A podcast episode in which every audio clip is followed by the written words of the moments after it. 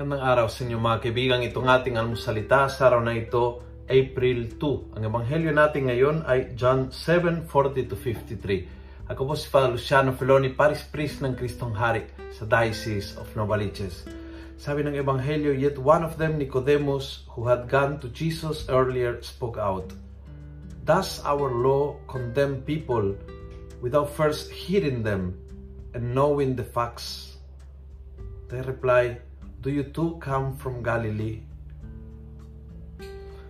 Ang tanong ni Nicodemus ay napakaganda. Tayo ba bilang bayan?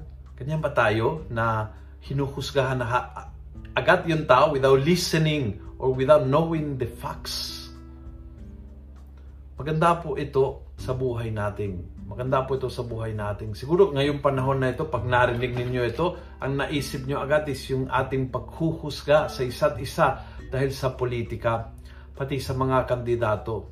That's one, uh, judge a person without listening to them and knowing the facts. Ito po yung dalawang payo ni Nicodemus. To listen to them and to know the facts. Apply it sa politika, apply mo sa grupo nyo sa simbahan, apply it nyo sa kwento ng anak mo, apply it nyo sa problema nyo mag-asawa, apply apply it sa uh, trabaho mo, apply mo sa kapitbahay mo, and it useful sa lahat. Useful sa lahat. Walang walang paghuhusga kung walang pakikinig sa taong involved at kung walang katotohanan ng nangyari. The facts and the person ay dalawang bagay na mahalaga. Mahalaga pakinggan yung tao na hinuhusgahan mo, yung tao na pinagninilayan mo, at pangalawa, importante yung facts. Ano ba yung katotohanan?